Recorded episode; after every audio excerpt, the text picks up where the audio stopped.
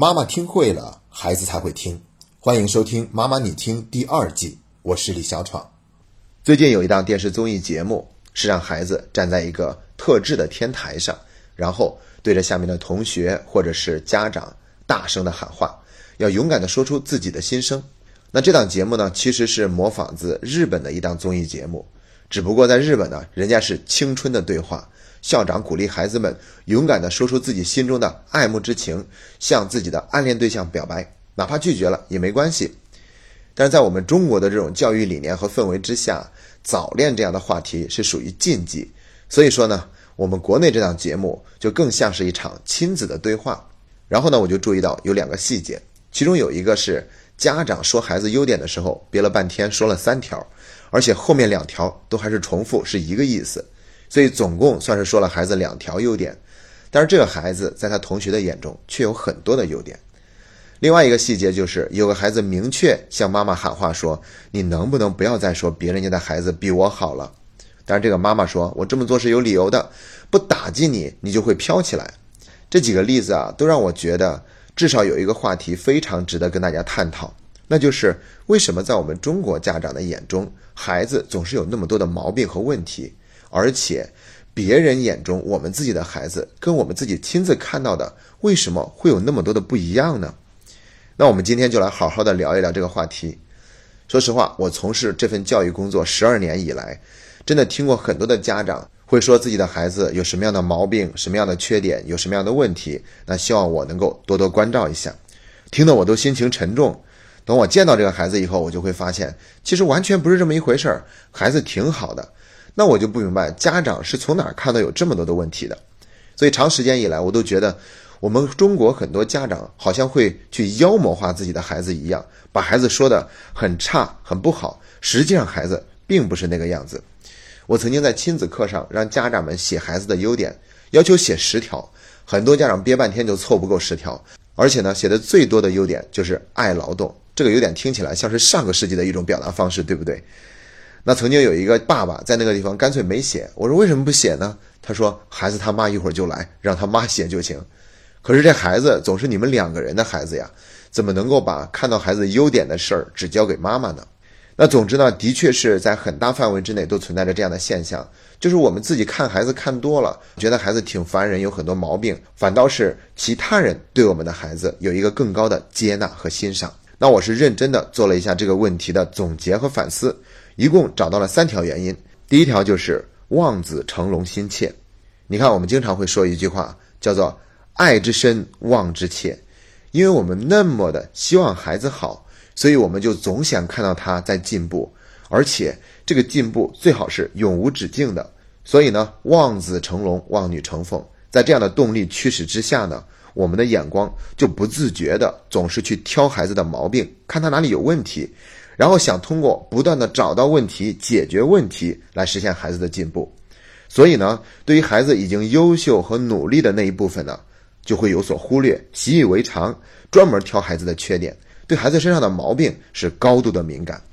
这就跟我们在手机里面有一个优化软件儿，然后每一次呢都说优化到了百分之九十，我们就觉得那还剩百分之十是啥呢？还想再看一看，但是却忽略了我们已经优化做到了九十分。我们看孩子的眼光，大概也总是这个样子的。所以我在家长课堂上总是给家长讲，对于自己的孩子，我们不是不能希望他变得更好，而是说不要先认定孩子不好，然后再让他变好，而是要觉得他挺好，并且相信他还可以变得更好。这二者的差别就在于你对孩子的当下他的现状是否是处于一种接受的状态，是否是给他提供了无条件的爱。那在我的课堂里面，很多的家长把孩子送过来的时候，都会提出各种各样的要求。其实很多时候呢，那都是家长的一厢情愿，我们并没有反思这样的要求它是不是合理的，或者说这个要求背后我们真正的诉求是什么。比如曾经有位妈妈就给我提要求说，她的孩子总是在家里面裸体奔跑，夏天的时候不爱穿衣服，在家里面就光着身子。然后她说能不能让孩子穿上点衣服？我就问这孩子多大了？上二年级。你说上二年级这个孩子喜欢这样跑来跑去，我觉得这个问题好像本身也不是什么大事儿，就允许就好了。如果真的觉得孩子这样不合适，那告诉他，你裸体的这个范围是在你的卧室之内，到客厅啊，或者是其他的位置，你不能这样做。还有的家长说，他的孩子上初中了，每天都洗头，能不能让我说说孩子不要每天都洗头？关键是我个人基本上也是每天都洗头的，所以我都是这样的。我让孩子不要这样做，臣妾真的是做不到啊。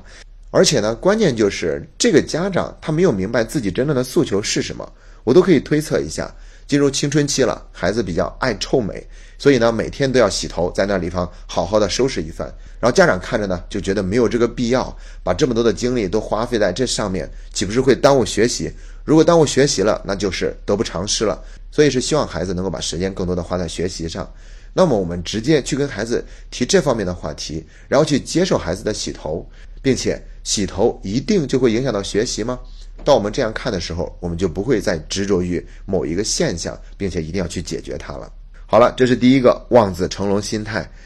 第二点原因，那就是家长的童年。什么意思呢？就是说呀，这些做家长的小的时候也没有听过自己的父母给太多的鼓励和肯定，所以呢，我们做父母的时候也不知道怎么样去给孩子更多的鼓励和肯定。所以说，并不是我们不想给，而是我们不知道该怎么给。我们不会，所以就变成了现在这个样子。你看那位家长，他的心里面就会觉得，如果我总是表扬你、肯定你的话，那你就会飘起来的。事实上，真的是这样子的吗？我们真的肯定过孩子，并且他飘起来了吗？未必。但是我们心里面，因为自己小的时候受到的教育就是这种观念，所以呢，我们做父母也就很不自觉地继承了这种观念。你看，我们小的时候经常听到一句话，就是毛爷爷说的：“虚心使人进步。”骄傲使人落后，所以对于骄傲这个事儿，我们就格外的介意，于是就造成了这种教育的理念的传播。实际上呢，表扬孩子未必会让孩子骄傲。那在这里呢，我就干脆多说一点，怎么表扬是不会让孩子骄傲的。基本上来说呢，这个策略就是要夸孩子努力，不要夸孩子聪明；夸孩子做事情的过程，而不仅仅夸他那个结果；夸孩子做事情的态度，而不是夸孩子具体的某一个行为。当我们总是这样去表扬肯定孩子的时候，那孩子就不会骄傲。孩子之所以骄傲，就是因为觉得自己有天生的优势或者怎么样，所以他才会有一种飘的感觉。但是你像努力呀、做事情的过程啊，还有态度，这个都是可以不断的去改进的，不是与生俱来的东西。所以说呢，对于孩子而言，他要想继续得到表扬和肯定，就必须把这些后天的事情做好，而不是说我天生长得漂亮，我就可以得到表扬，因为我天生就很聪明，所以我就可以不断的得到表扬。那样的话，才会真的是变得骄傲，聪明反被聪明误。好了，说完第二个原因，我们再说第三个原因，叫做孩子的依赖。也就是说，其实，在父母面前，孩子是本能的示弱的，他都会有更多的依赖，不会表现出更多的独立。而且呢，父母也会很自然的把自己的孩子照顾得非常周到。尤其是有的时候，孩子还会故意的作一作、闹一闹，他来确认一下父母是不是在我不好的时候也依然爱我。所以这样一来呢，那家长就会更容易见到孩子不好的一面。而那些好的一面呢，孩子往往在父母面前没有机会展现出来，而是在别人面前才有机会展现出来。那在这里呢，我要格外的多说一点，就是有些家长他表面是支持孩子的独立的，但其实内心非常享受孩子对他的依赖。一旦孩子离不开他，他的内心就会得到一种极大的满足，哪怕做出来很多要把孩子去变得独立的行为，但实际上每一次都是想证明，看看我的孩子还是离不开我，对不对？以此让自己的内心有一种成就感，或者说是证明了自己的价值。如果正在收听节目的你也会有类似的心态的话，那我们一定要加以警醒，否则的话，我们做很多的努力让孩子变得更加独立，都会是徒劳。